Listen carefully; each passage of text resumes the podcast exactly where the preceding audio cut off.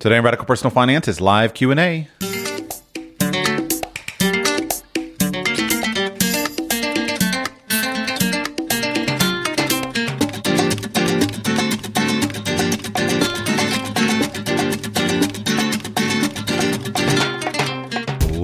Personal Finance, a show dedicated to providing you with the knowledge, skills, insight, and encouragement you need to live a rich and meaningful life now while building a plan for financial freedom in 10 years or less. My name is Joshua Sheets. I'm your host. Today is Friday, November 4, 2022. And on this Friday, as we do any Friday where I can arrange the appropriate technology, we do live Q and A.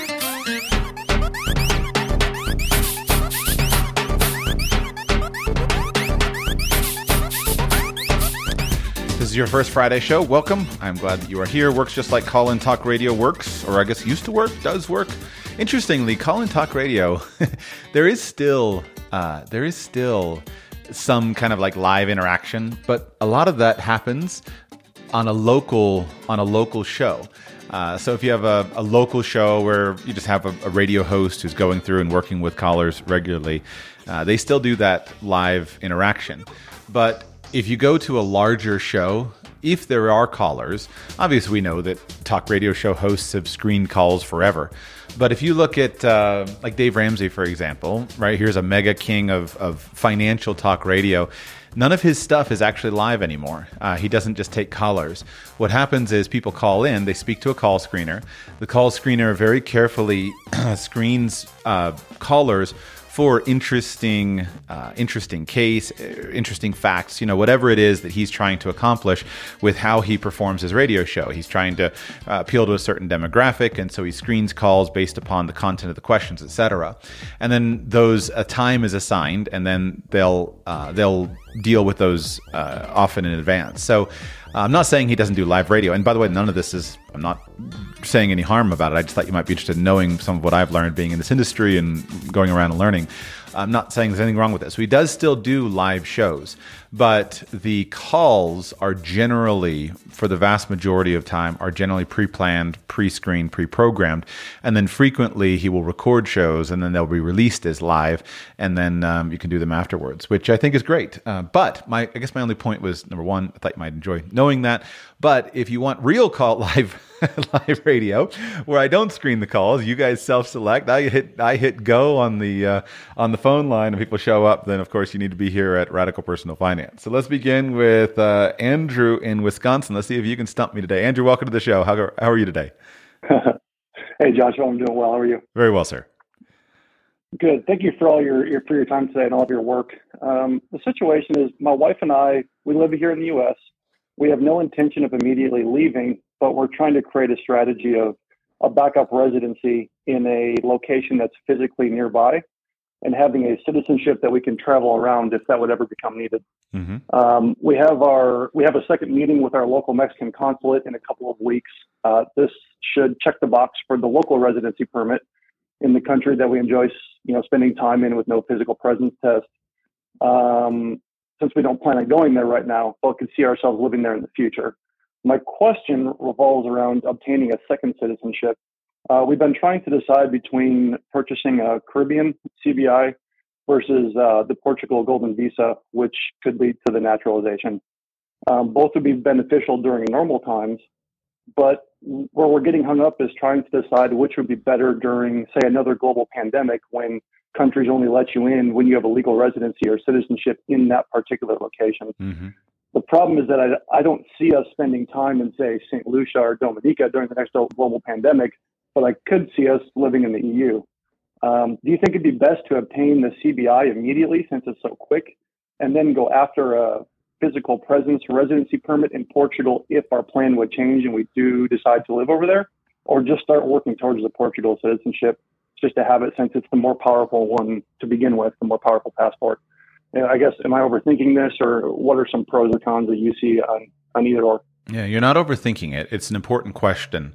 At its core, it's going to come down to money and what percentage of your uh, wealth is reflected in the straight up cost of purchasing a citizenship from one of the Caribbean nations, or versus uh, purchasing the relevant real estate or making the relevant investment into Portugal to get the golden visa, and how motivated you are to make this quick. Now, I can't, uh, so let me give you my answer. And then if you want to talk about cost, I can give some thoughts there. But that's, it's famously very difficult for me to know exactly how to advise somebody. There are clear, uh, I guess I'm dealing with it first. Let's deal with cost first. There are people to whom I would clearly say you should certainly not go and spend money on a citizenship. If somebody is completely broke and they just have no money at all, no assets, then citizenship by investment, it's hard to see how it makes any difference. Uh, and so for that person, I would say, hey, good planning is just make sure you keep your, your first primary citizenship passport up to date, keep it renewed regularly so you make sure things are in good shape. Don't don't get yourself crosswise with your with the laws of your own country. Uh, grab a residency with something that you can qualify for if possible but you need to focus on building your your wealth first. On the other hand if someone's mega wealthy and I mean mega wealthy, then the answer is obviously, yeah, just go and stroke the check uh, you should just simply stroke the check, get it done, get it in hand, and be done with it and move on with your life. Don't waste time going around trying to save a few shekels on, you know, driving all over the place, going somewhere once a year to try to uh, do that. But uh, stroking, it just depends on how difficult is it for you to stroke a hundred thousand, or depending on how many family members you're applying with, a hundred and fifty thousand dollar check, and is that going to set you back on any other goals? So let me answer your question with that in mind. You're going to have to judge that. Uh, and by the way, it's not even necessarily always a financial thing. A lot of it has to do with a motivating, motivating thing, and a lot of it will also determine where you are from in terms of your original primary citizenship. So I keep saying I'm going to go to, let's deal with money again for an American, right, a U.S. American who's in good standing with his country, who who doesn't plan to go anywhere else, you know, you can say, listen, this is a great citizenship, and it's probably not super motivating to say I have to have a second citizenship today. On the other hand, you could imagine if you were a Russian passport holder, a Russian citizen, and you're facing an imminent crisis where you might get sent off to war, you're called up in a draft, uh, your your your passport has been declared persona non grata all over the world, and so all of a sudden now for you, even if you had a few hundred thousand dollars to your name, if you could, and by the way, you can't because the Caribbean nations shut them off, if you could stroke a check and have a, a valid second set of uh, passports that gives you gives you freedom of movement around the world, allows you to avoid a, an overbearing government, all of a sudden now it's much more valuable. And this is why it's so difficult for me to say what people should do with the money, because a lot of it comes down to your your your motivation most US Americans are not particularly motivated in the direction of a second citizenship, which is why I talk, spend so much time talking about residencies and how I think it's a really good plan. But if you're actually genuinely motivated, I am, right? Having watched the world, watching great nations change, watching how fast my own country has changed within my lifetime, I look at it and say, I don't know if I'm going to recognize my country five years from now, 10 years from now. I don't know. I don't know what they're going to do, what they're going to impose on me. I'm hoping nothing bad happens, but I don't want to be sitting around five years from now still waiting to, for, you know, three years of Portuguese bureaucracy. So if somebody can justify it to himself, and if you're motivated, then to answer your first question clearly, I think you should go directly for citizenship by investment. Years ago, uh, it was funny, interestingly, um, uh, my friend Andrew Henderson, I was just interacting with him on Twitter, and he he did a did a a, a video on this que- on this very question based upon my Twitter interaction with him. And he years ago, I, I, I used to think that the way to get second citizenships was basically to go and set up residency programs and and put uh, put pieces in place and just you know set it all up and then give time. And I was this is you know I didn't I didn't grow up wealthy and and I'm not wealthy enough where I can just go around the world stroking checks for all of the citizenships that I'd like to have. And so this it seemed like the the smart path was to get a residency, uh, either a residency I was actually going to use, go and live there, or a, a paper residency where I'm going to go through the formal process but not spend a lot of time there, and that that would be the best way to go. And I think that is a good way to go. But over the years, as I've bounced around the world, you know, buying six plane tickets at a time, dealing with all of the hassle of, of taking my family here and there and everywhere and doing all this stuff, I have come to appreciate the ease and simplicity of simply having it done. And today, if I were going to go back and do it all over again, I can't say I wouldn't do what I've done because uh, there there was a, a, very clear logic to it, and I had I had a good plan, and I've capitalized on it but I would definitely move much, much higher the value of simply going, investing in a country, and getting it done. And so, with what you started with, saying, I'm not motivated to leave the United States now, I'm not going to go and live abroad, it's just a, a, time of preparation. I think the best solution is to simply go to one of the Caribbean nations, um, choose the one that's most appropriate for your situation based upon, you know, choosing among them. I think they're all excellent and stroke the check and have it done. Then it's done, it's taken care of, everything is covered. Now, what about a global pandemic and how, how does that affect you? So, first of all, these nations, I think, genuinely are, in many cases, a good place that you could go in a time of duress. They're small islands. I'm not into, you know, small island living myself. So I'm not saying they're perfect, but in terms of freedom, in terms of financial freedom, etc., I think they have a lot to offer. Also, remember that if you have a Caribbean citizenship by investment from from any of those nations, they are all part of CARICOM, which is a, an alliance of Caribbean states. It's basically like a Caribbean version of the European Union. And so you have rights of entry and rights of residence in any of the nations that are part of CARICOM. Some of those nations are, most of those nations are island nations, but then there are some that are mainland, such as Belize. And so when you are, let's say that you go to St. Kitts and Nevis, right, the oldest and most venerable of the citizenship by investment programs. If you go to St. Kitts and Nevis and you become a St. Kitts and Nevis citizen, you have rights of residence uh, and to, to live and to work, as long as you're a skilled worker, uh, in St. Kitts and Nevis, but also in St. Lucia, also in Bahamas, also in Belize, also in Jamaica, etc. And so you get good access to a good number of countries. Many of these could be excellent in, in, in, in many different situations. The second thing I would say is it's not the quality of your passport that makes the difference for your access to a nation. It is whether or not you have a residence permit. And so, what I would suggest, ignoring the money, I would say if you're going to get a citizenship by investment, what you do or uh, is you first get your Caribbean citizenship. And then that's the passport under which you establish your Mexican residency. And then that's the passport under which you establish your Portuguese golden visa residency. Because now, with those residencies tied to your passport, you now have access to Mexico or to the European Union as a resident. And with the exception of voting rights and with the exception of carrying a passport, it's the residency that gives you the access that you're looking for. So in I don't think this is a problem in anything except a pandemic. I have thought and thought and thought.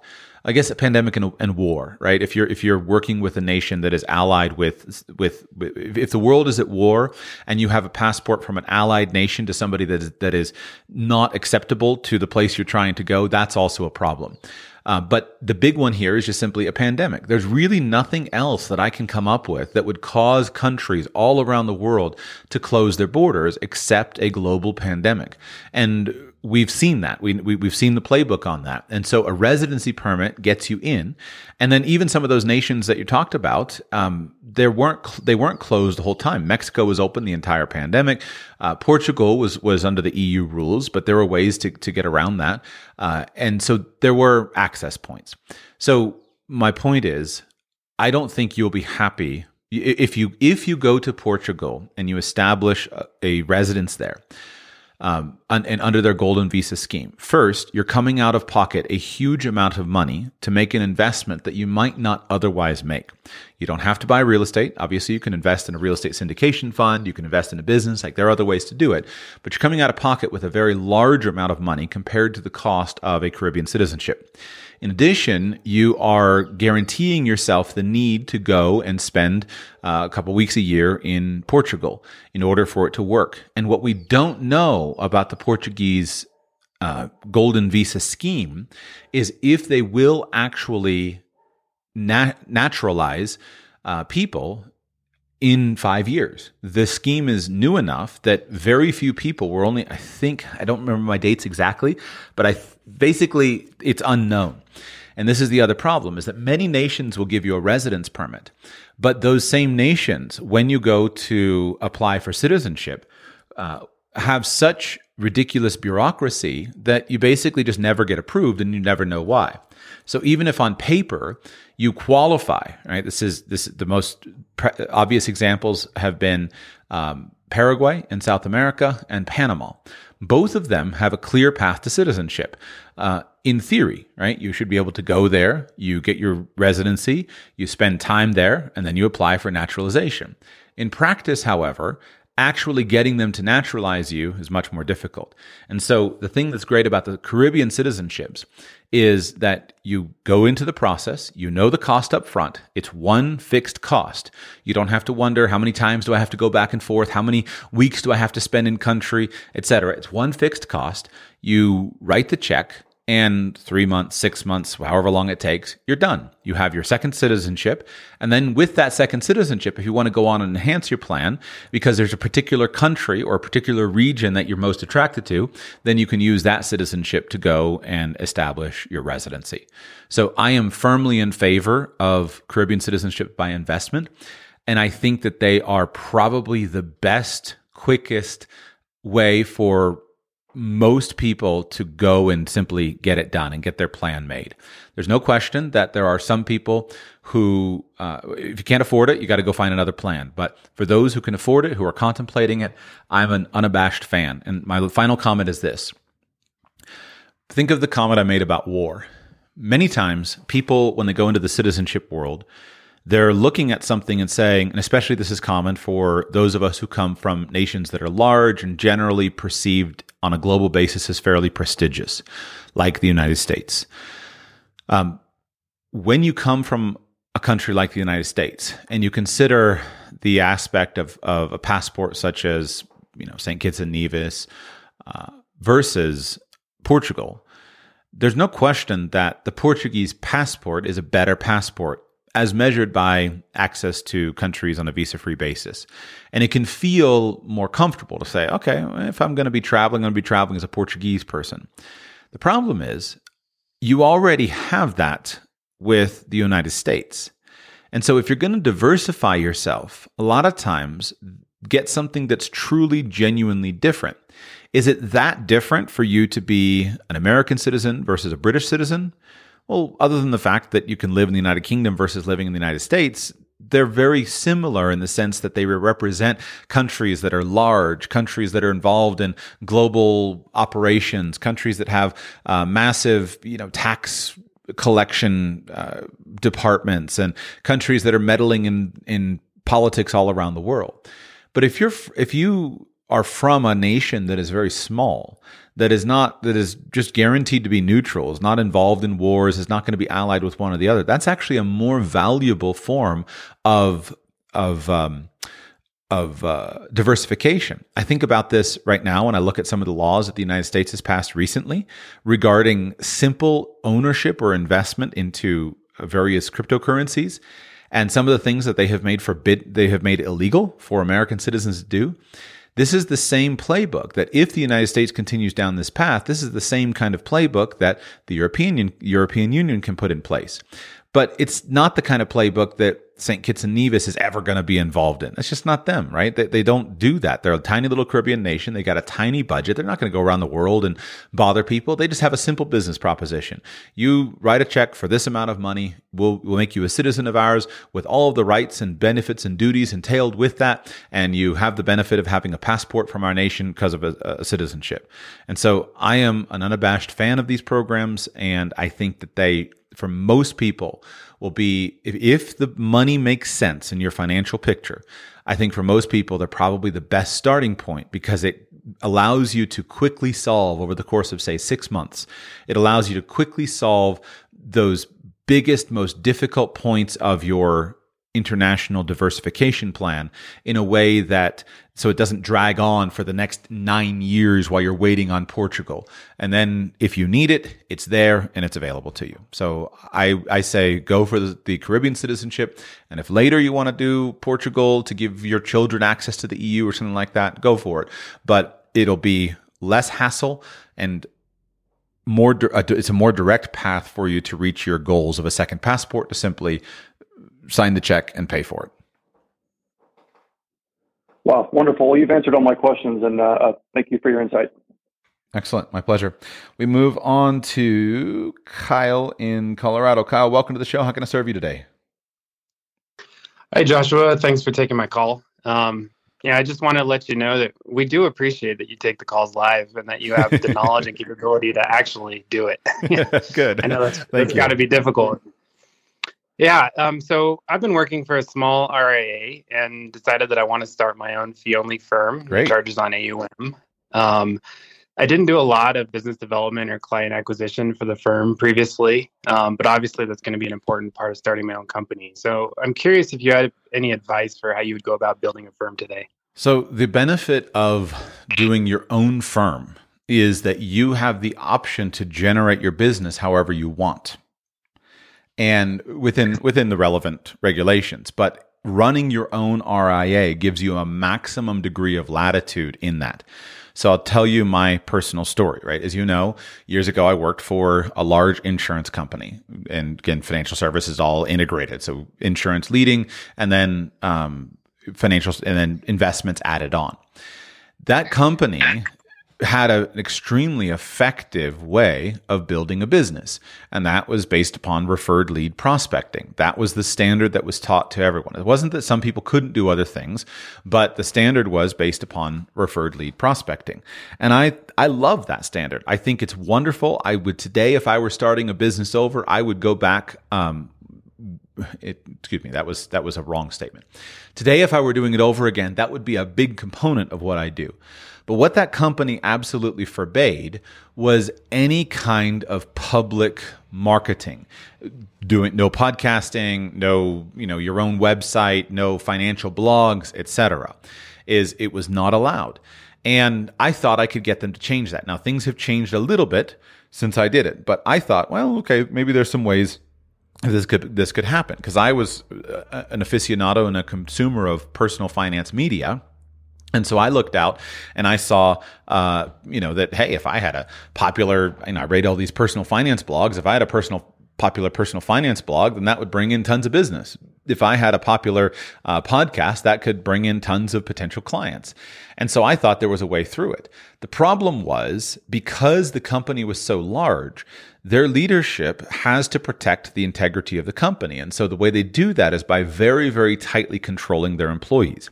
And every public communication that an employee would make. So here's how it goes, right? Uh, if you're, if you're a, a, a comp- work at a company like that, let's say you get invited to be on your local news um, you, and you're going to go and have a financial segment. You're going to be interviewed as a financial expert.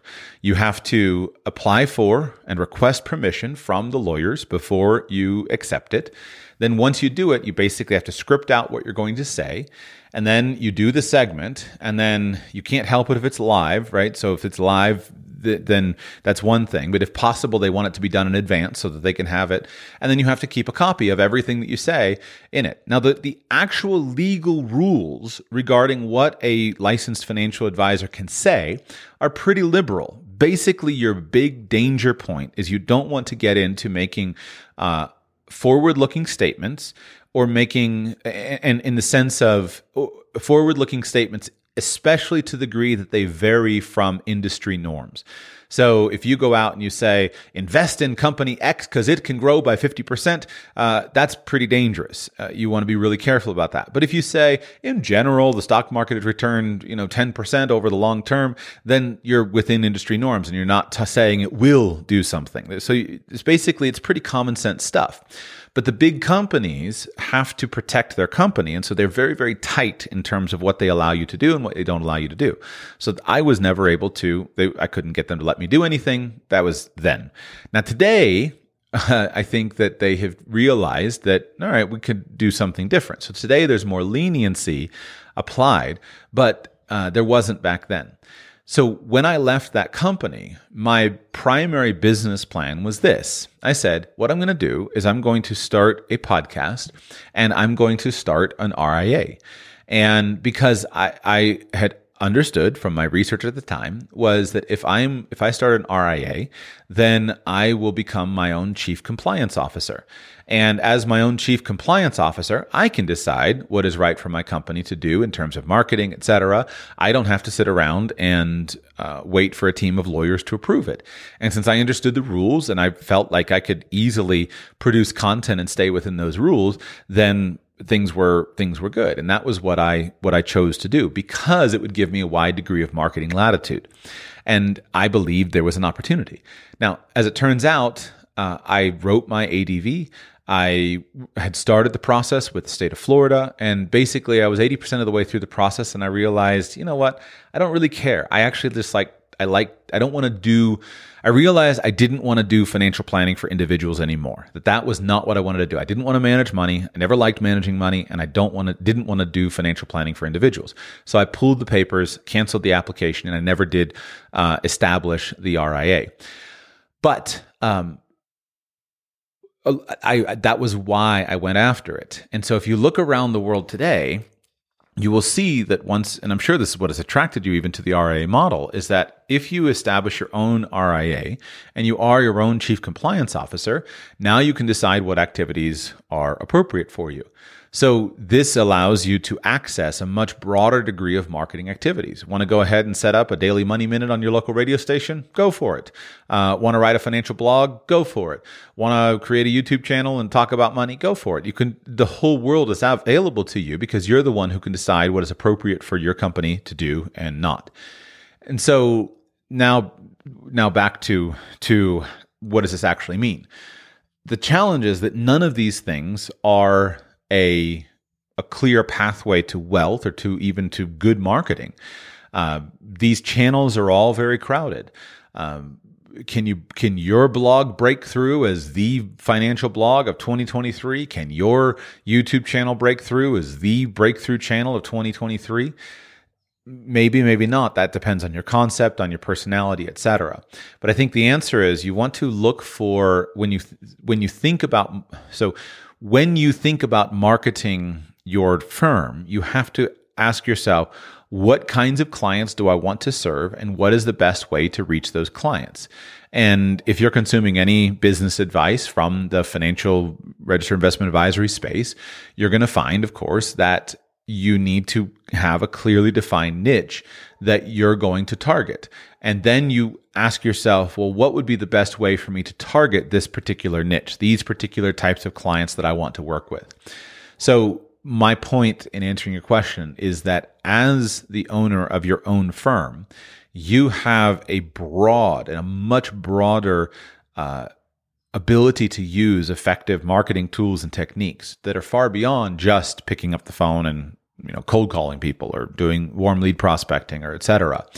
Uh, and so if that makes sense for your target customer base, then you can employ media effectively. And I think that ultimately is probably the best solution. Uh, if you look at some of the largest RIA firms, um, you can build a good firm with the traditional methods that don't involve any kind of media. Word of mouth is still the most powerful marketing. And if you're tightly focused on a profitable niche, where of, of clients that you think you can give good advice to, then that will work well for you. But you can certainly enhance that with good media. And I think many of the largest firms, media is undoubtedly powerful, right? Ric Edelman became the behemoth that he is because of his media usage. So I've always been drawn in the direction of media, and that was what I saw the power of. Today, if I went back and did it all over again or started an RIA, I would have been able to attract a lot of, of clients but it's not an easy or predictable road because there's so much competition. So you, you mentioned a lot. So first of all, thank you. Um, you mentioned a lot of ideas that are kind of like one to many, where you're giving away some free content and then trying to convert them. Um, what about other types of marketing, like physical advertising, postcards, things like that? Um, do you see any ROI with those? who would you target as being an ideal describe an ideal prospective client for your new firm or as best you you see yeah um, so I, I, think my niche is going to be um, engineers and tech professionals who are too busy with their own jobs are looking to retire early or have retired early so I'm not. I'm not gonna. I think that any niche can work. Uh, I'm not a big fan of that as a very productive niche uh, for two reasons. Number one, I don't. I think engineers are very well suited to being DIY investors and planners.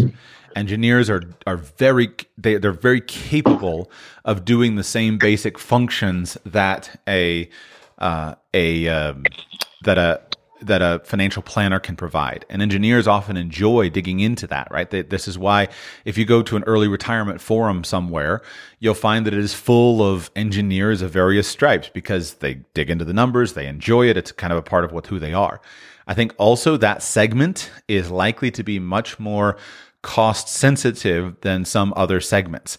And I think that segment is likely to be very difficult to work with over the long term because they're going to be continually cost sensitive. Engineers as a as a stereotype are going to be paying attention to the dollars and cents they're going to be focusing on it very quickly and when you're when you're in a business where you're charging you know 1% that's a drag on performance. And an engineer is much more likely i think to say hey you know i can do this do this myself. Why do i need you at all? And going to have to be continually justifying your fees. Um, so I would never choose that as a segment for me. You may have some to go after because I don't think they're they're great clients to work with in that manner. Maybe, wonderful clients. I, I, frequently worked with engineers myself on the hourly basis. They want to talk to an expert about a specific problem and they're happy to pay for an hour, but to pay a management fee, I think you're going to find it's, it's more difficult. Uh, and so I, would be cautious of that, that segment. Now to the marketing question. Um, can you imagine an engineer getting a postcard in the mail and saying, Oh, you know what? Here's a postcard in the mail from my local financial planner. I should give him a call or a billboard or something. Can you imagine? Yeah, that? it's a pretty obvious answer. yeah.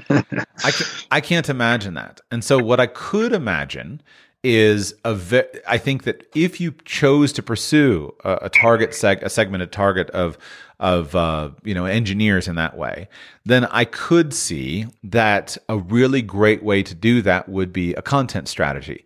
I think an engineer is much more likely to be trolling around, you know, an early retirement forum uh, an engineer is much more likely if you have a very detailed, wonderful website giving all the tricks and, and, and, techniques and whatnot of of financial planning, and you're very conversant in that.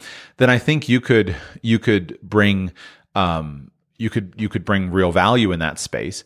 Uh, but it just I think a content strategy would be much more effective for reaching an engineer than than the other.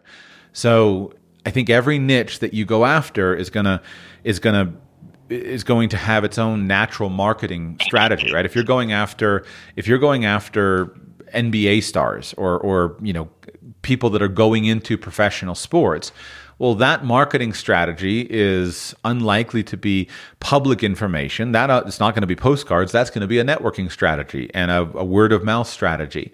So I can't go through all the professions, but I don't. I think that the only, I think that when you look at things like um, uh, postcard strategies, uh, billboard strategies, uh, you know, free meal strategies. Those generally are targeting kind of ordinary middle class people who have a $300,000 401k and you're hoping they can come in and roll it over to your firm. And I think that those those postcard strategies by the way work very well for companies who have a uh, a property and casualty insurance line. Uh, and so your local State Farm agent, your local Allstate agent, et cetera, that works well because people know they have to have car insurance and they want to reach out to somebody and somebody's in my neighborhood. I got an office. I can go by. I can just get it all done in person. I don't want to deal with something online.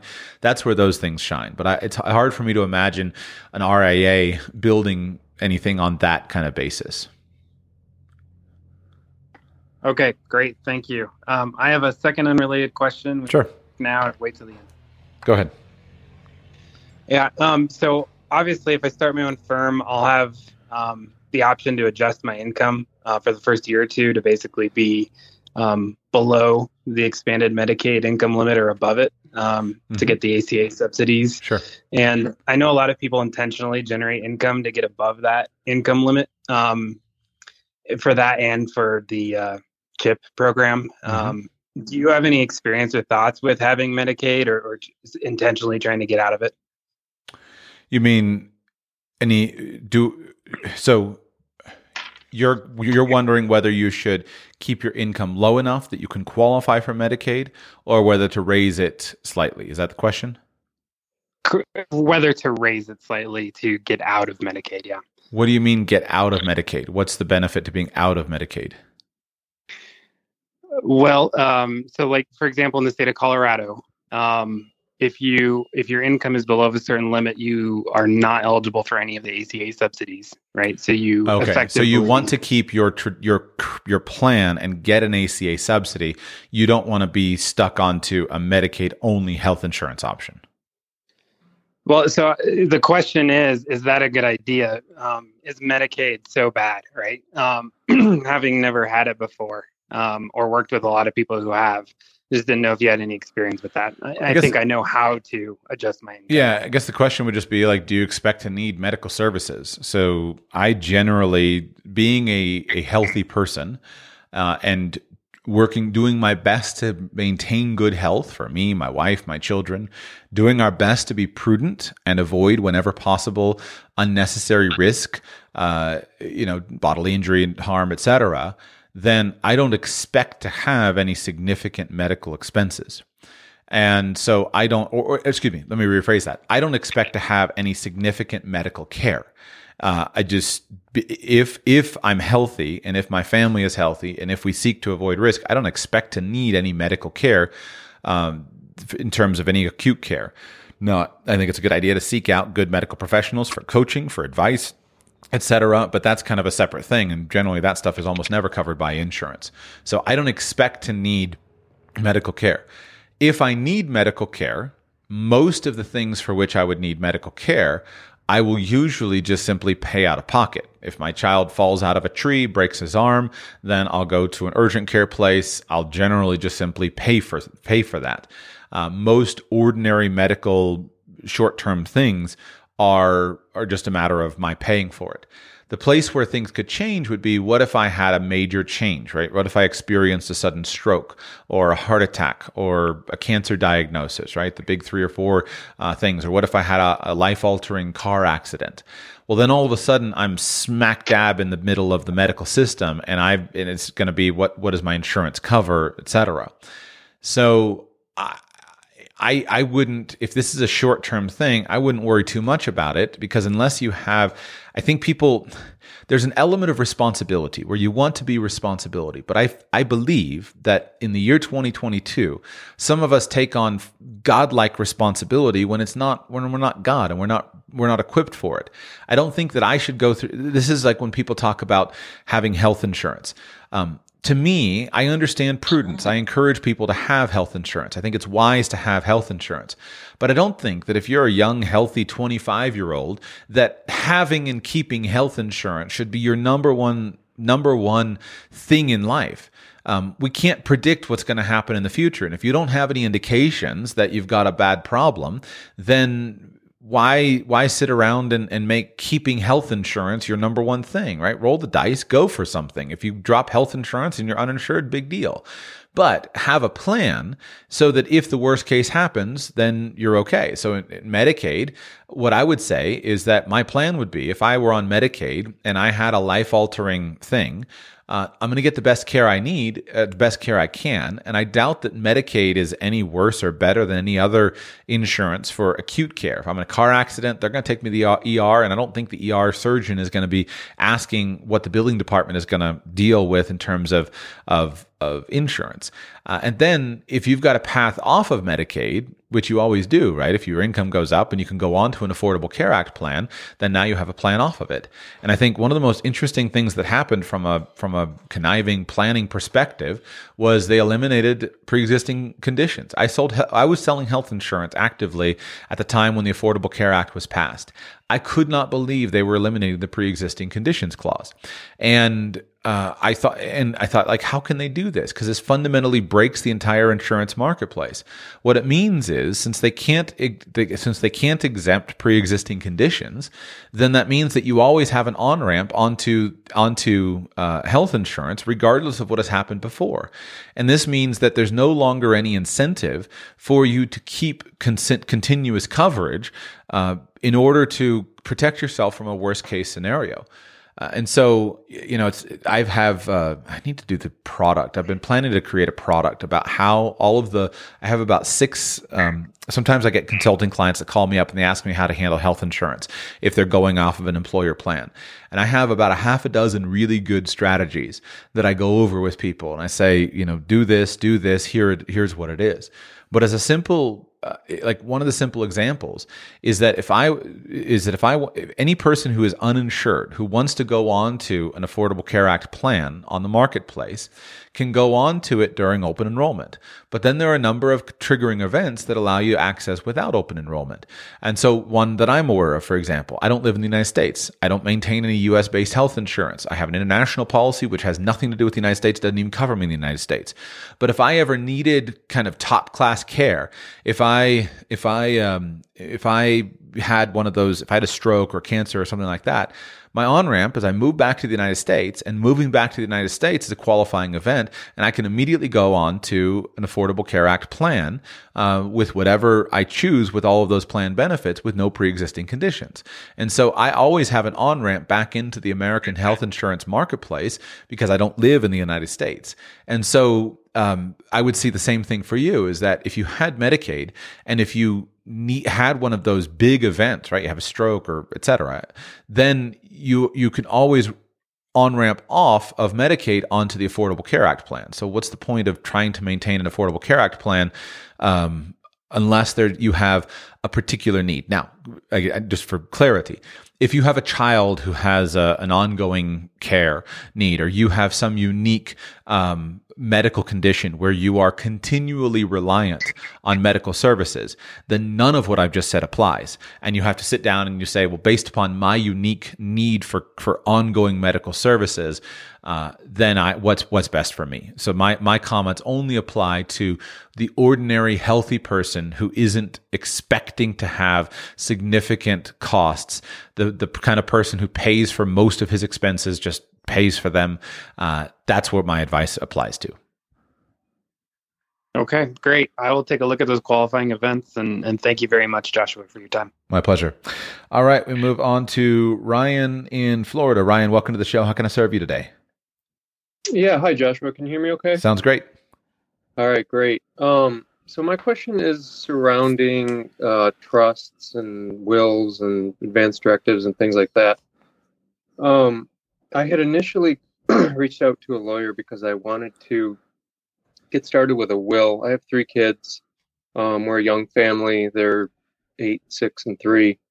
Um, and we have assets that we want to protect. Um, but also, we want to have a plan in the event one or both of us were to die.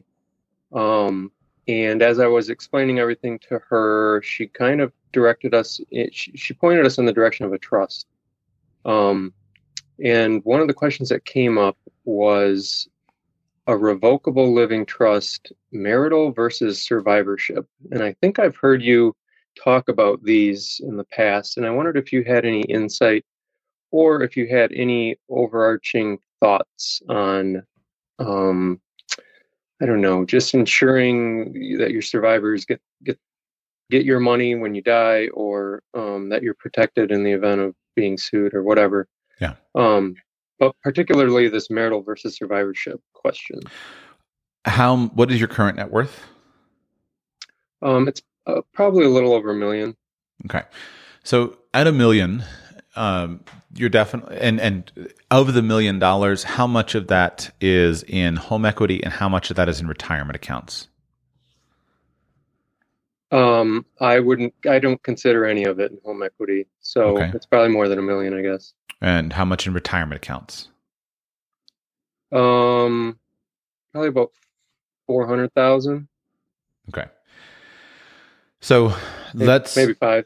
All right. So let's define a couple of terms. First of all, uh, generally speaking, and I'm going to give a little bit of advice here that will apply to other people, not just you, because I want to be p- listeners to be well informed. I don't think it's necessary for most people to have a will. Um, in fact, you know, we could say it a little differently as a, as a joke, simply that you already have a will, and that will is what's called the intestacy provisions of your state. So if you're living in the state of Florida, you can look up Florida intestacy provisions for those who die without a will. Uh, what uh, are those provisions? And if you're happy with those provisions, you feel like, you know what, these are good enough, that's good. The other reason uh, I don't think it's necessary that a lot of people have a will is simply that many of people's most valuable assets are not governed by the working of a will. The most important one being retirement accounts. Retirement accounts and insurance policies also are beneficiary. Uh, they're, they're assets that flow by beneficiary designation, not based upon the will. And so, as an example, let's say that I'm uh, married to my wife. Let's say I have no children, and I would want my property if I died to go to my wife and uh, then to my parents.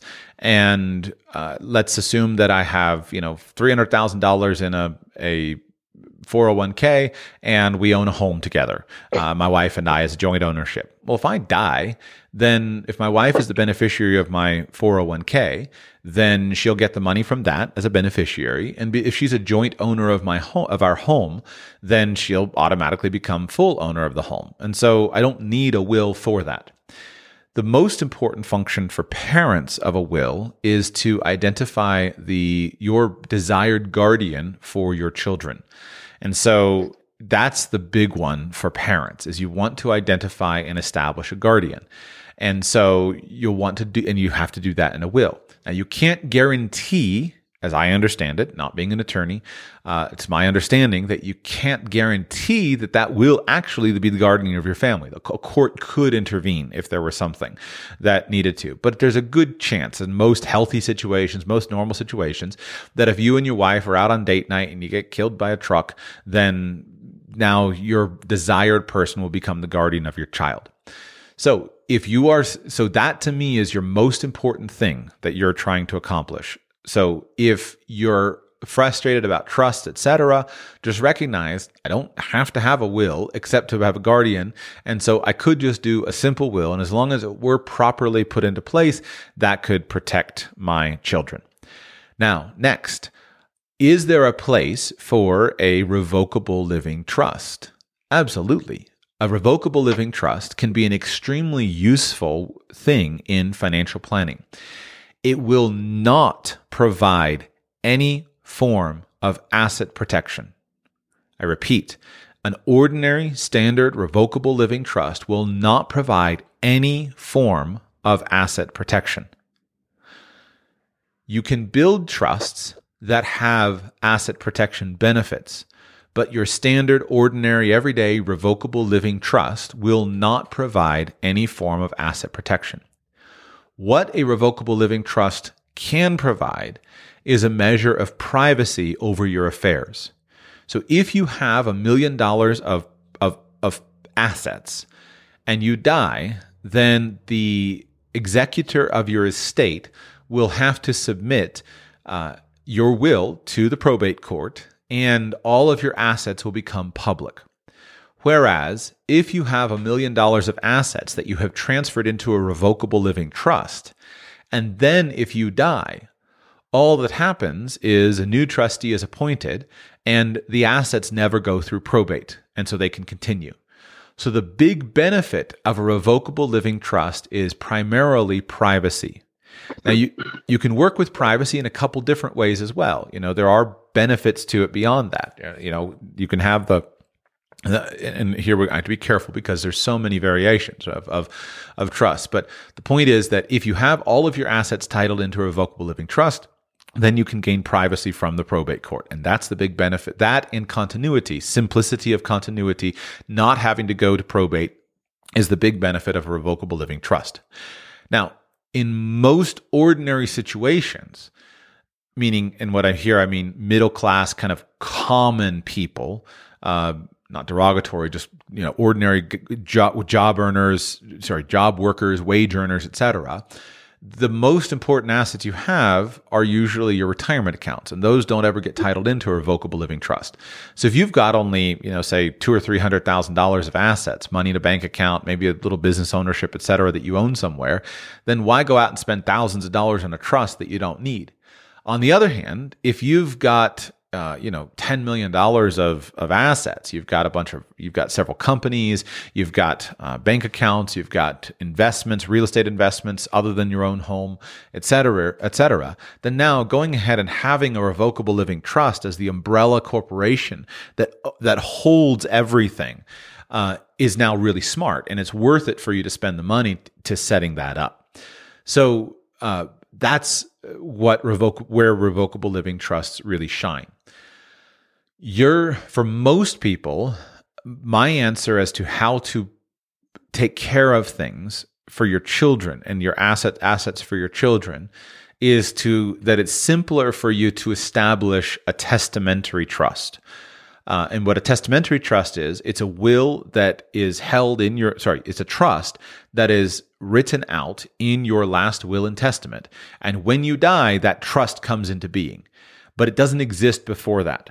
And so, um, my preferred simple approach for most young people who are unlikely to die statistically and who are not doing kind of complex financial planning, young families, etc., is set up a will and in that will go ahead and write out a testamentary trust that would receive all of your assets for the benefit of your children.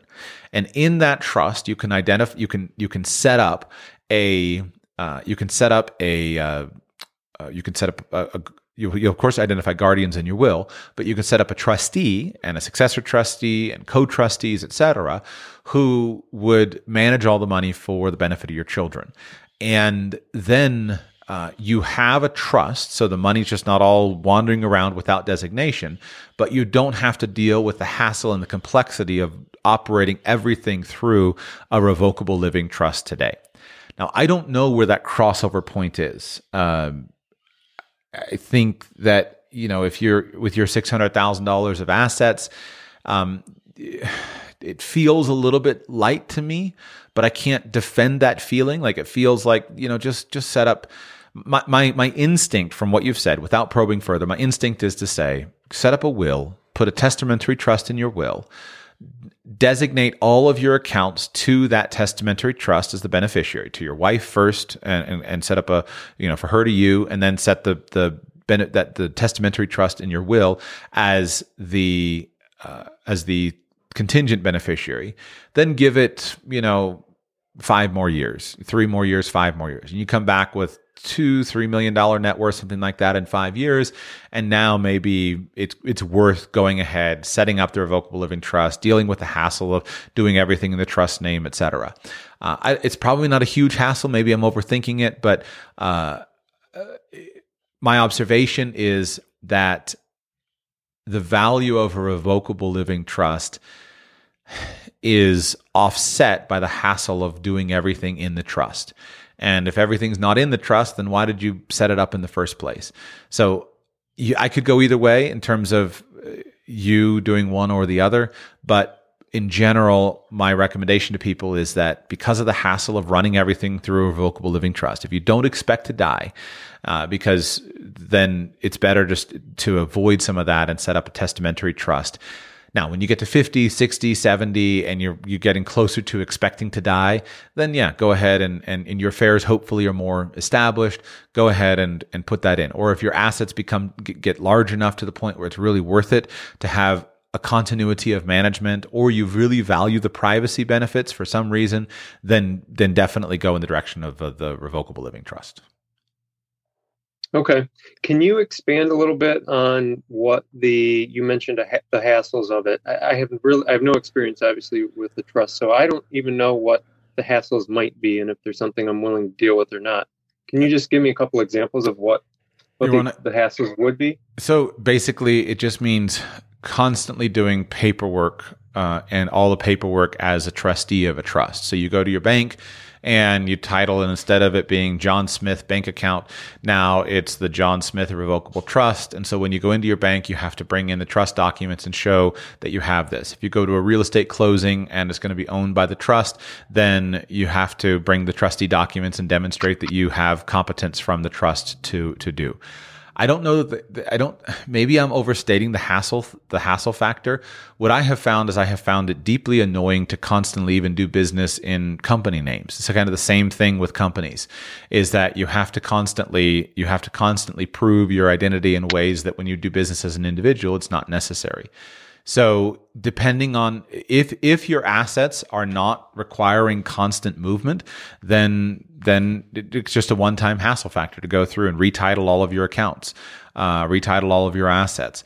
If you're if you're constantly if your business or, or affairs involve you constantly buying and selling or things like that, then now it can be more more difficult to constantly be doing business as the as the trust representative. I, and I I hope I didn't overstate the case um, that of the hassle factor, you could say it's not a hassle to always carry around the paperwork. Well, that may be the case, but that that's the basic hassle factor. Okay. Did you have any thoughts on the marital versus survivorship question? I don't understand. Uh, go ahead and clarify the question. Like, what was the attorney saying in terms of a marital trust for what benefit or a survivorship trust? These, what what was she trying to? What were the benefits either way? Well, I think she was saying that survivorship all of the money would just simply go to the surviving spouse um, upon the death of you know the first spouse, and then the the marital. Not, not I don't understand this clearly. That's why I wanted to get a second opinion on this. She was directing us toward marital, but I don't fully understand it. So that right. that was why I called. Yeah. So um, if you don't if you don't understand it, then don't do it. Uh, go back yeah. and ask more questions and make it clear. So, for, and kind of just a, a buddy encouragement. Uh, it is a financial professional's or a legal professional's job to make it clear to you. If a professional cannot make something clear to you, in my opinion, that's a huge red flag saying the professional is basically screwing you because it is a professional's job to make it clear. That doesn't mean that there's not going to be complicated language in a trust document, but it is a professional's job to be able to write on a single legal pad and explain what we're going to do, draw a big circle. We're going to establish this trust. Into this trust, we're going to title your house, we're going to title your bank accounts, we're going to title your three investment houses, etc. You know, and just boom, boom, boom. If and and so these terms of a marital trust versus what was the other word you said? Survivorship. Okay, a survivorship trust. I don't know what they mean um, because they could mean various various things. What I don't think she's talking about is the normal, ordinary use of these terms from a, an estate planning perspective. So often, for example, when we do estate planning, and meaning that we're trying to we're trying to uh, uh, minimize estate taxes, we'll set up a marital trust, which is a trust that has a goal of passing property to your married spouse that doesn't qualify for your own exemption. So you'll, you'll split your assets. If you've got $10 million of assets and you have a $5 million estate tax ex- exemption, what you may do is, is in some cases, uh, when you die, you'll put $5 million over here into a trust for your for your beneficiaries, and then you'll have everything over and above that go to your spouse, and then your spouse will spend money, and then when your spouse dies, you'll have a something that continues on from there. But I don't think any of that applies because you're not in that world yet. So a marital trust, I don't know what it is, uh, and I don't know what a survivorship trust is. Uh, they're they're not terms that that I can explain uh, not an attorney, but do have a decent amount of experience in this area. I don't know what they are, so I couldn't argue for one or the other. What it may be, what I'm guessing, is it may be something relating to a testamentary trust uh, with survivorship. Like maybe she's talking about either setting up a revocable living trust now that comes into being now and that you fund now, or could, she could be talking about a trust that is in your will. But I don't understand those terms enough to articulate benefits and, and disadvantages either way. Okay. All okay. right, fair enough. Yep. Yep. I appreciate the help. That's her job. All right, we move on to Ross in Texas. Ross, welcome to the show. How can I serve you today? Hey, Joshua. Thanks for taking me. I am heading to Mexico tomorrow. I'm moving there for a while. Awesome. And my question is how would you, with your experience learning multiple languages and teaching them to your kids, how would you start to approach language acquisition, um, knowing what you know now? And then related to that, what kind of goals do you set learning? For example, like a certain amount of words that you need to learn or a certain grade on a language test, that type of thing. Just curious to hear how you approach that. Do you have any background with language learning at all? Have you ever studied a foreign language? Just very basic, like yeah, very basic. And what was the Oh, yes. foreign language that you previously studied to a basic level? I took Mandarin in high school, and then uh, learned Japanese a little bit while I was over there, and then uh, done like Duolingo for Spanish. Cool, cool. And, uh, yeah, never like conversational by any means. Okay. Well, the good news is compared to Mandarin and Japanese, Spanish is going to be a breeze, and uh, and you're going to have a great time. Mandarin and Japanese have such a high learning curve um, for various reasons that you're going to be shocked at how quickly you can acquire Spanish. So I'll give you my suggestions of what I would do. First, I would recognize that for you to learn Spanish to a basic, uh, kind of intermediate, comfortable level is a 600 hour project. That's the data that comes from the Foreign Service Institute in the United States that has decades and decades of teaching English speakers foreign languages. And so it's a 600 hour project. And the reason I say that is you can now calculate how quickly you want to be what we're going to call fluent in Spanish. Do you want to be fluent in three months? Well, 600 hours divided by 90 days means 6.6 hours per day. If you could do 6.6 hours of language study in three months, then you'll be fluent. On the other hand, uh, is it going to be two years? If you study an hour a day, then it's going to be about two years before you uh, achieve anything resembling fluency. And while I believe there are good tools and tactics and techniques for for acquiring languages efficiently, there is no question that language learning takes time. So I would encourage you to decide how quickly do you wish to be fluent. Uh, even to the point where quite literally two months from now, right? If you did two two months, sixty hours, ten hours a day, uh, if you could do ten hours of language exposure, then you're going to have a a uh, you're going to have great results. Uh, and can you do it? If you have the motivation, the personal motivation to acquire the language very quickly and the resources to be dedicated to it, then you can do it. I'll give an example here. One of the guys I have learned a lot from over the years is a uh, linguist named Steve Kaufmann. He is the founder of the app that I'll recommend in a moment called LingQ. He's an older guy uh, now, which is really inspiring because he's learned you know 15 languages since he was 60 years old. But uh, what's interesting is when he was younger, he was sent to by by the Canadian government. He was he had a job uh, to be a diplomat for the Canadian government, and uh, at this time, this is back in the 1970s when mainland China was just starting to open up, and the Canadian government was going to uh, open uh, an outpost uh, in China.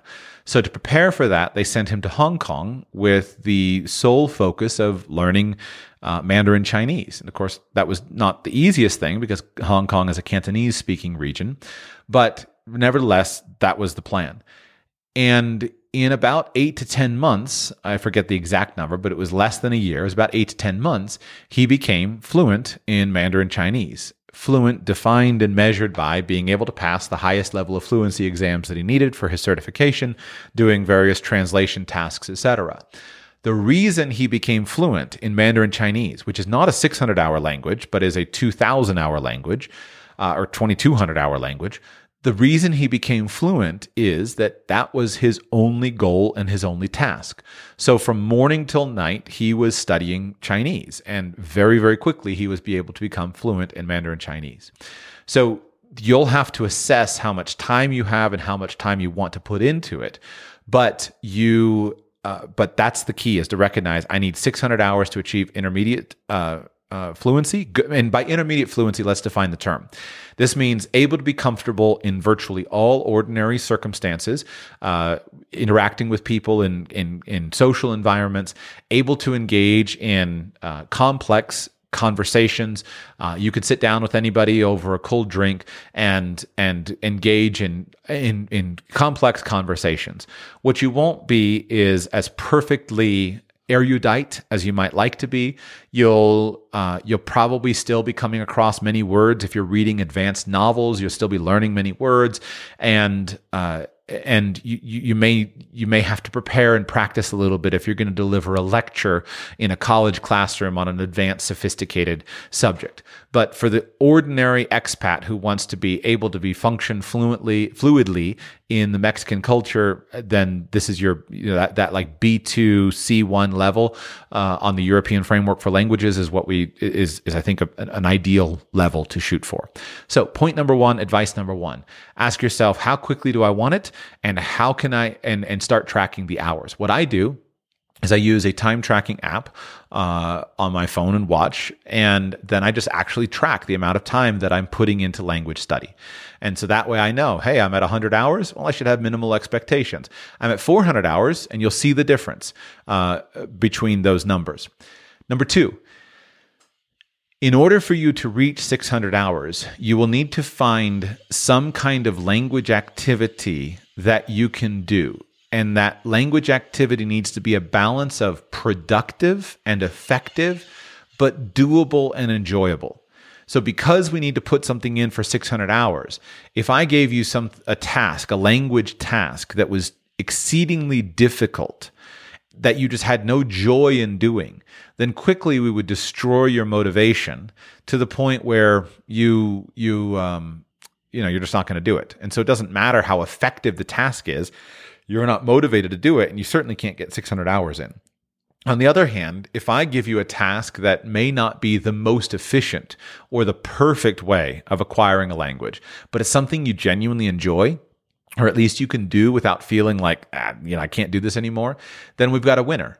And we can get you to the 600 hours and you'll get great results. That makes sense?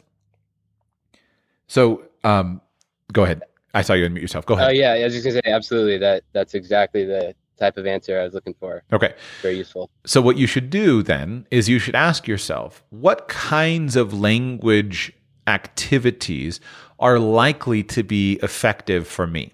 If you're a very extroverted guy and maybe you, you know, you love to date, there are guys out there who their entire language, uh, like learning apparatus is is set with you know I learned a couple hundred words and I go out on blind dates on Tinder with with Mexican girls and we kind of struggle back and forth and they pick up their Spanish in that way.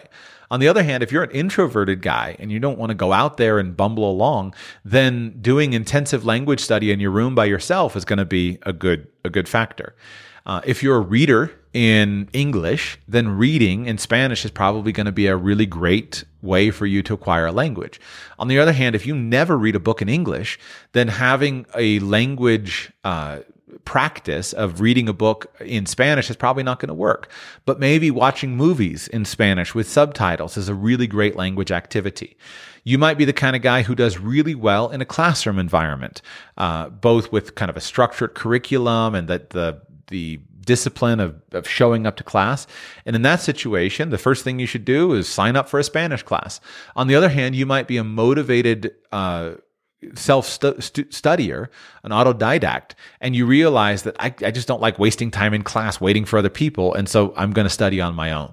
And so you think about your personality and recognize I need to get 600 hours of exposure to the language. So what activities am I most likely to enjoy as I'm working my way through the 600 hours? And then try to do that. You can do 600 hours in a classroom. You can do 600 hours sitting at home watching Netflix. You just got to get to 600 hours.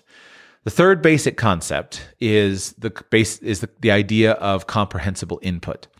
And basically, to simplify this, comprehensible input has been made very, um, very uh, popular by a linguistic professor named Steve Krashen. I always have to go back and forth between Steve Kaufmann and Steve Krashen. Steve Krashen, Professor Stephen Krashen from a university in California, I think University of California, Berkeley, maybe. And um, he has basically this concept of comprehensible input. And the idea is that if you are exposed to language that you can understand, your brain will acquire the language. Human brains are language machines. We are people of the word, right? We are people of words. So our brains are uniquely wired for language acquisition. The key is simply that we need to be exposed to language input that we can understand. So in the beginning, this ability, this this language input that you can understand has to be very simple. Uh, as you as your comprehension increases, then you can be exposed to increasing co- increasingly complex texts. The way that we handle this for children is we make language understandable by context and by repetition. And so that context can be the way that we talk to our baby when we're changing his diaper, the way that we talk when he's walking across the floor. He starts to understand very quickly the difference between uh, praise and and uh, criticism. Uh, if we reach out to a toddler in a in a two year old, I do this thing when I'm doing when I'm talking about this in person, right? If I say to you, if I if I'm if I'm holding um, a cold bottle of beer in my hand, and I reach out to you and I say, "Quiero una cerveza," even if I string all the words together, the fact that I'm reaching out to you with a cold bottle of beer and say and and, and kind of offering it to you, and I say, "Quiero una cerveza." Then you don't need to know that what I've actually done is I said, you know, usted, I've asked you a question like, usted quiere una cerveza. I just saying quiero una cerveza, like, do you want a beer? You're, you're understanding it by context that I'm reaching it out, out to you. So as adults, we can use tools to make language accessible. Some of those tools are context. Some of those tools are pictures. Some of those tools can be uh, video, right? You can watch a Spanish movie and you may not understand many of the words, but because of the seeing what's going on, you'll have some context. One of those great tools is translation. So studying word cards and learning words with translation is, I think, is a phenomenal starting point of, of, of tools. And that's the, so all of those are, are useful, uh, are useful tools. Uh, but you basically need to get language to be understandable. And then as you progress in your language studies, you can understand more and more. And so you keep being exposed to comprehensible input. In the beginning stages, I think the most important thing for you to learn uh, or for you to do is to focus on input and input meaning audio input things that you can understand, sort of, that you like to listen to. Uh, that can include uh, things that you watch, movies that you watch, or videos that you watch, things that you can understand with whatever tools you're using and that you like to be attracted to and or reading. So reading things that you're interested in and using tools to make that reading more accessible to you. Uh, so always remember, I just need stuff that I can understand and I need input. If you want to go for output in the beginning, so talking and, and writing, then it doesn't hurt. It's a useful form of exercise. I don't think it's very efficient for me. I don't enjoy it. I like to reach a good, uh, solid middle level in a language before I worry about output. Uh, but uh, your mileage may vary. There's no question that some forms of output are useful language tools. If you want the science of the best, um, the best uh, way to go, uh, the guy who I think is the best on this is a professor named Professor Professor Paul Nation. And Professor Paul Nation is a professor professor of uh, linguistics in at a university in New Zealand. I'm not sure which. Uh, and he, for years, has has researched and talked about how to learn a language. And if you go to YouTube and you search Paul Nation, or if you go to his website, you'll find he has various um, various resources available. And he has a paper uh, called something like, let's see if I can find it real quick here. What do you need to know to learn a foreign language? Uh, and so if you just search Paul Nation, what do you need to know to learn a foreign language? You can find a PDF of his paper, and he will go through uh, and give you an overall approach of how to learn a foreign language. And it's a it's an excellent paper, and it'll give you a good uh, a good overview of the academic perspective. I've never found an academic resource that was available to a layperson that a, does a better job of explaining how to develop these different kinds of fluency. In terms of tools, what I would do is I would start by grabbing uh, a pre prepared deck of word flashcards. I if you like paper ones, I think the paper ones are great. Uh, grab, go on Amazon, search for a thousand Spanish words, and just grab a deck of vocabulary cards.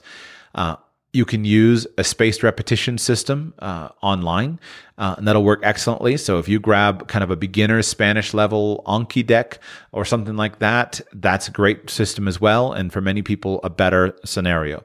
You basically, in my opinion, should kind of brute force your first thousand words just through memorizing the words.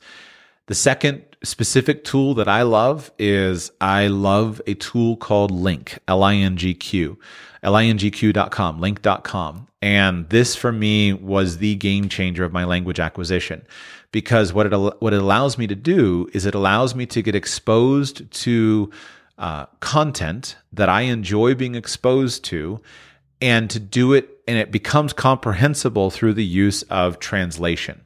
Uh, one of the keys to com- to comprehensible input is that if possible, you want to have very compelling comprehensible input. If input is compelling, then it makes it even easier to absorb and to learn the language. So, what is compelling input? Well, it's anything that's compelling for you. But this is hard for beginning language language learners to to go. So your first 50 hours or so are probably not going to be super interesting stuff because you're dealing with basic dialogues, basic words, uh, etc. And so, um, what I like, if I if I could only choose one tool, the only tool I need is LingQ. And in LingQ, there are a series of beginner courses, and I work my way through those beginner courses. Uh, so I use the, what are called the LingQ mini stories. They're these little stories that uh, are three or four minutes long. I listen to the stories. I use the the functionality to translate the stories. I listen to them again and again and again. And because they're stories and they're really well designed for repetition, they're really really good. So if you only did one thing, then I would sign up for LingQ and I would go through as a beginning resource. I would go through their mini stories course. They have a bunch of other kind of beginner level stuff in there. And very quickly you can get to uh, again, maybe 30, 20, 30 hours, something like that, of that kind of content, you can quickly get to more interesting content. If you read at all, I think reading is your fastest and most effective way to acquire a language, especially the Spanish language that has a perfect represent- representation of the spoken word to the written word. Spanish is one of the easiest languages in the world to learn because there are no complicated phonetics, there are no complicated spellings. Everything is very straightforward. You have five vowel sounds a, e, i, o, u. I can give you a five minute lesson on reading Spanish, and you can read Spanish for the rest of your life. You may not understand it, but you'll read it and you'll do it well. I can't do that with Japanese if I got to go and teach you the, you know, the hiragana or whatever they're called, or Chinese, etc., where you have a lot. Three alphabets. Yeah, you have three alphabets in the in, in Chinese in, in Japanese, or or we got to go through and memorize all the Chinese characters. So Spanish is super easy. So yeah. the the other comment is that from an efficiency perspective, in the beginning stage of language learning, your goal is to get exposed to as many words as possible.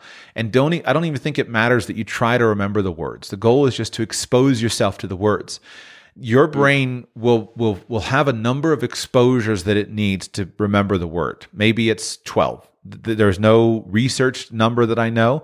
Maybe it's somewhere between 10 and 20.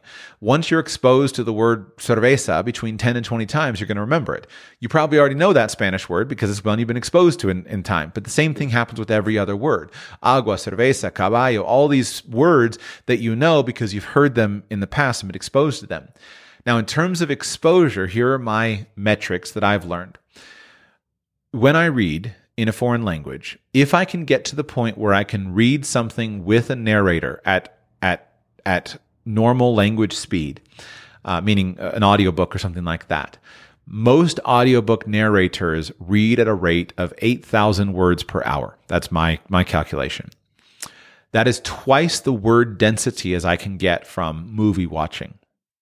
So when I watch a movie, that can be a very enjoyable form of exposure. But all else being equal, I'm getting half the word exposure as reading.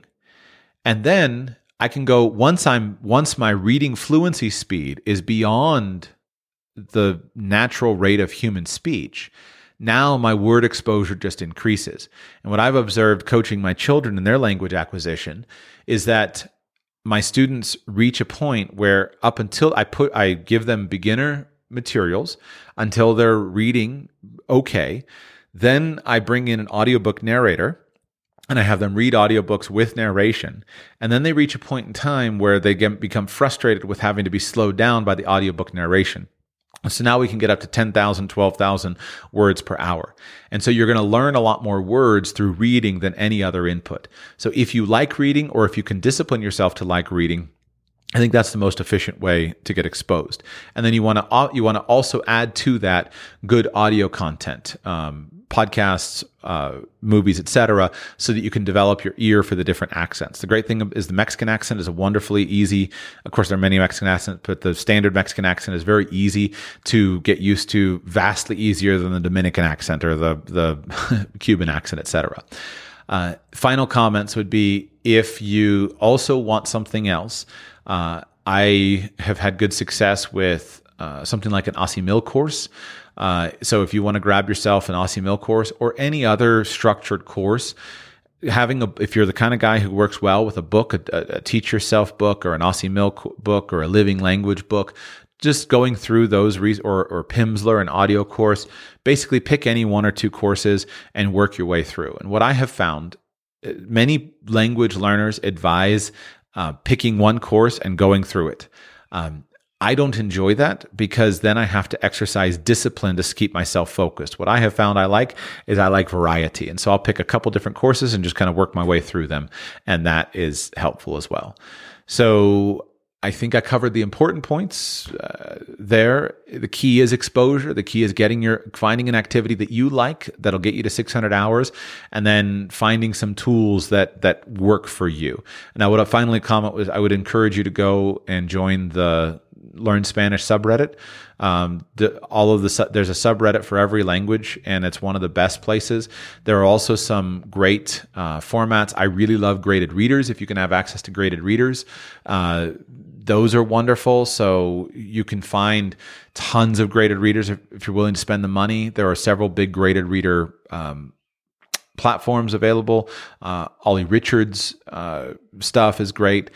Uh, basically, you can't go wrong with materials. And what I usually find is that I'll I'll invest in five, ten different things, and then you just kind of see what sticks. And if something doesn't stick now, just go on to something that does stick, and you come back and and and do something else. Uh, final resource that I really love is uh, there is a YouTube channel called Ayan Academy, A Y A N, Ayan Academy. And what uh, they're doing on this YouTube channel is they are using some of the older textbooks that were created for um, language learners. Uh, using the so-called natural method, and I'll skip the lecture on that. Uh, but basically, the idea is learning Spanish in Spanish from the very beginning.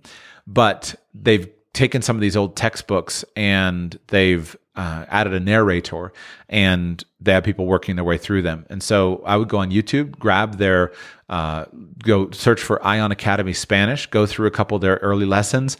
And then if you want, you can sign up for their Patreon and you get all the audio and you can go through the books. They have a couple of Spanish books uh, that are really good as well. And so I think those we've used, we used those really effectively with German in my, in our homeschool and it was, they were big winners.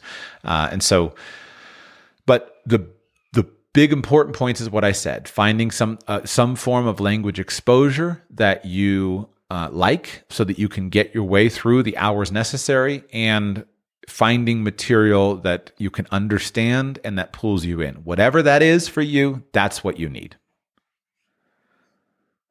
Awesome. Thank you so much, Joshua. That's that's really I got a lot of tabs pulled up here. I was googling things and downloading that PDF as you're talking. Good, good. You previously exposed me to um, Xiao Ma in New York City. Yeah. And I've been watching his stuff too. He's fantastic. And uh, yeah, learning Korean in 24 hours and stuff like that.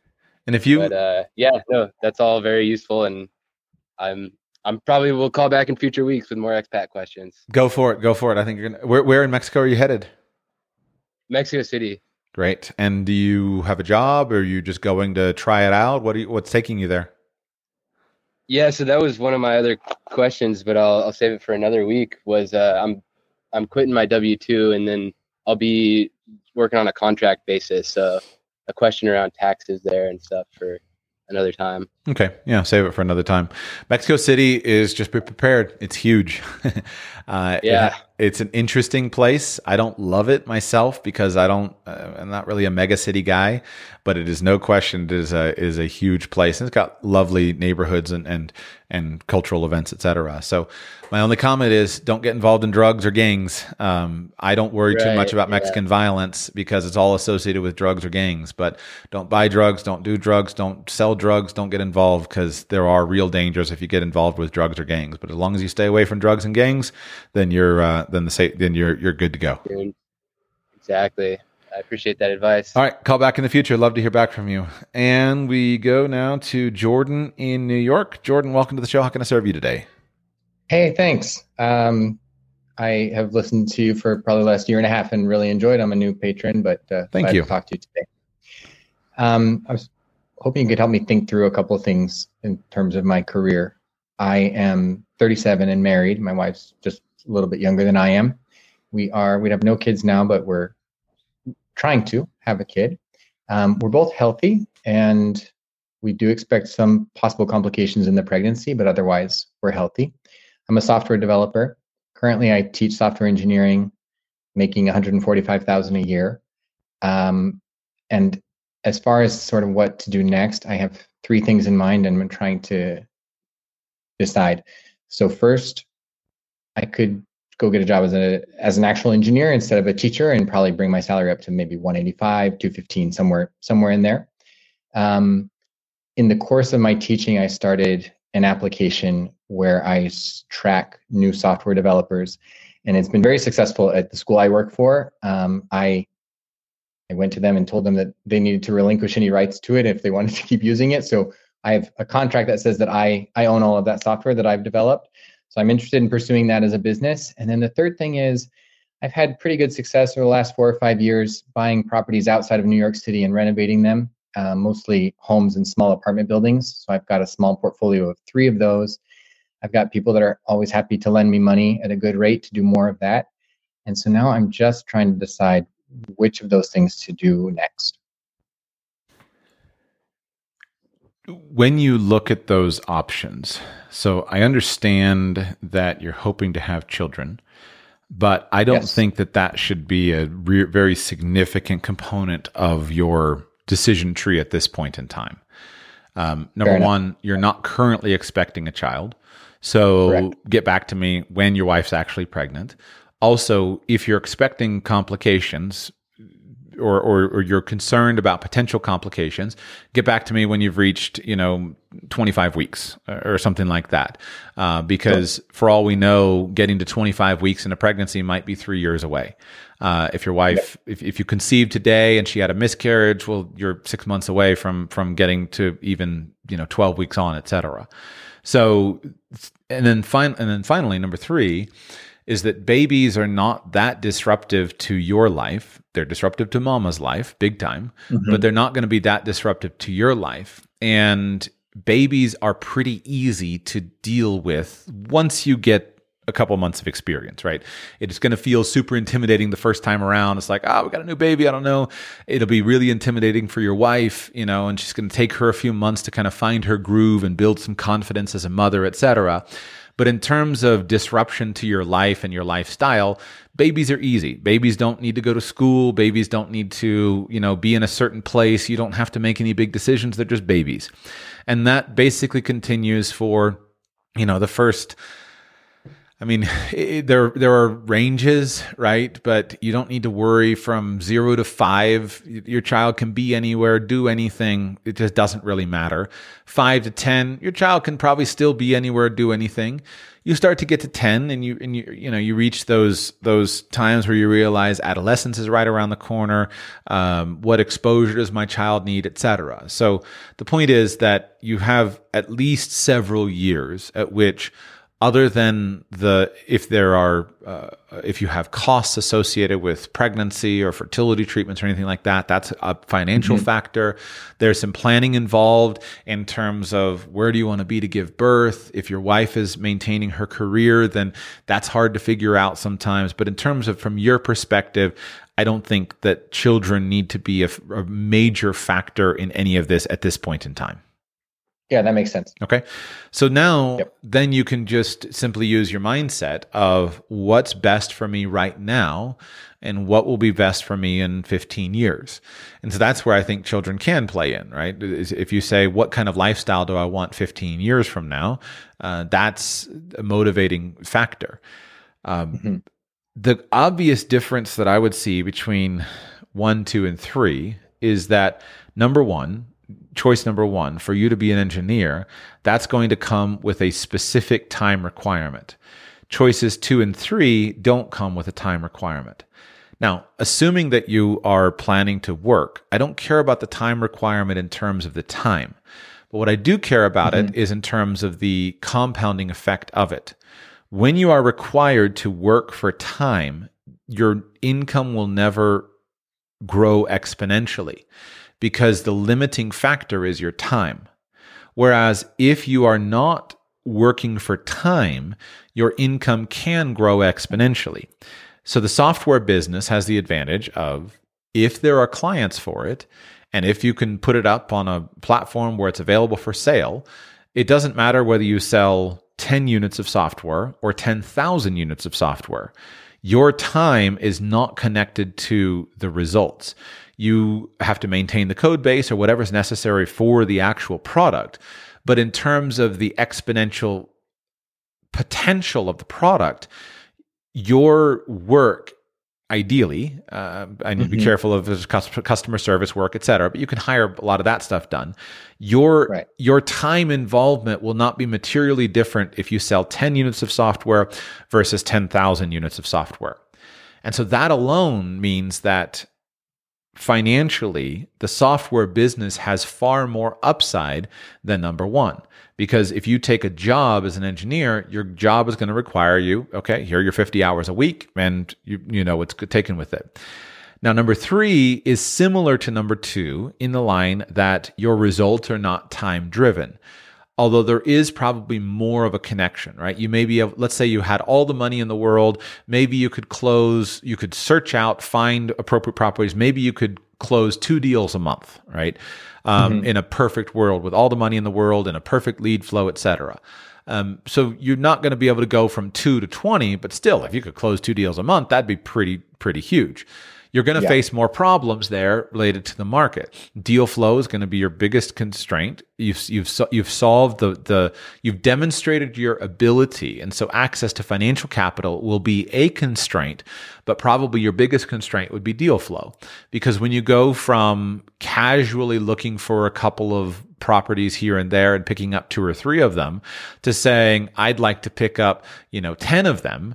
Well, where am I going to source 10 deals? Are they even available right now in terms of the market cycle? Does the numbers work, et cetera? And so Right. uh, my only so my first point would be that choice number 1 is very different from 2 and 3. What what immediately struck me was if you could if you can work out something where 2 and 3 both work together, those could be really good uh, complementary features because if you if you could depending on the, the time requirements from you if you could run a software business that is buttressed by the fact that you also have real estate interests then the software business can percolate along naturally. You, and, and you may have a, a fairly niche specialty product, and it may just take time for it to be established in the marketplace, or there may never be a, you know, you may never sell 10,000 units of it. Um, and then the, the property buying is that property can work really well when there's deals. And so if you have the ability to switch back and forth between those, it could keep you interested in both of them and they could work effectively together. So um, the reason I would say for you to consider keeping a job is either that the job is not getting in the way of your other opportunities, or if you need the money from the job to successfully execute the other opportunities. So otherwise, the job will quickly become an impediment to your long term wealth building because it requires your time and your physical presence.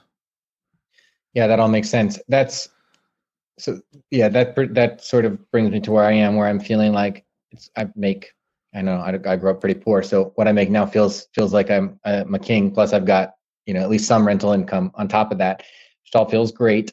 Um, so I have a hard time letting go of my job or even thinking about going part. I could probably go part time, maybe a quarter time or something like that, which would free up a lot more time for my software development business.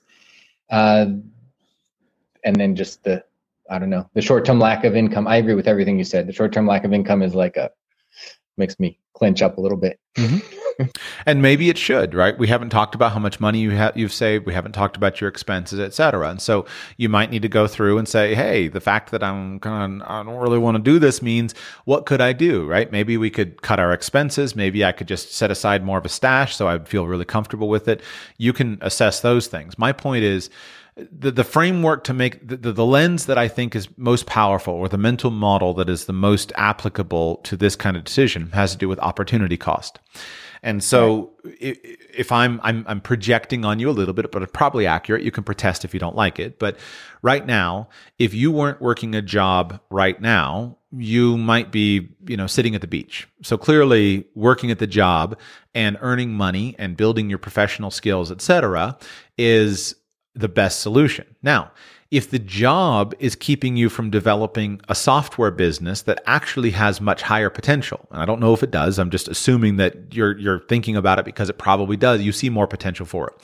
So if the job right. is getting in your way and you're saying, man, if I could just take, you know, 160 hours this month and instead of having to go into the office and deal with these bozos on their project, I could sit at home and I could get my own project, then I could get this thing in saleable sh- shape. I could sell 10,000 units at X dollars and I could make, you know, $2 million. Well, clearly then the job is a, is a hindrance.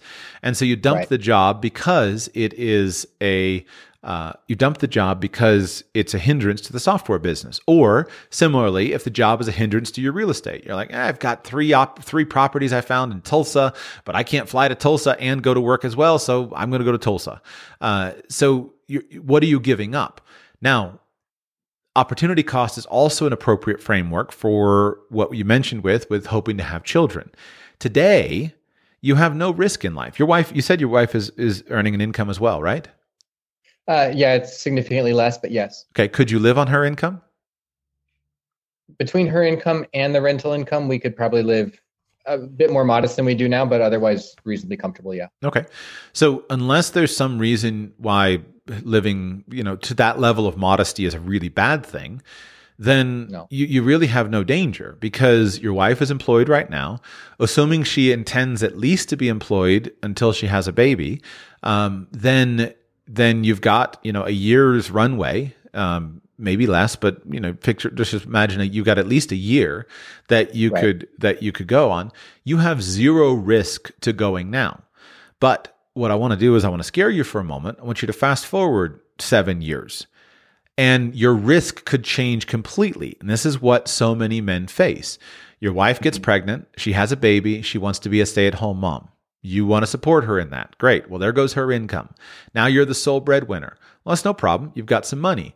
But all of a sudden now, the cost of living modesty, modestly feels much more acute than it did when it was just the two of you. Right now, the cost of living modestly might mean, well, let's go get cheese and wine from the grocery store and have a picnic in the park instead of going to a fancy restaurant.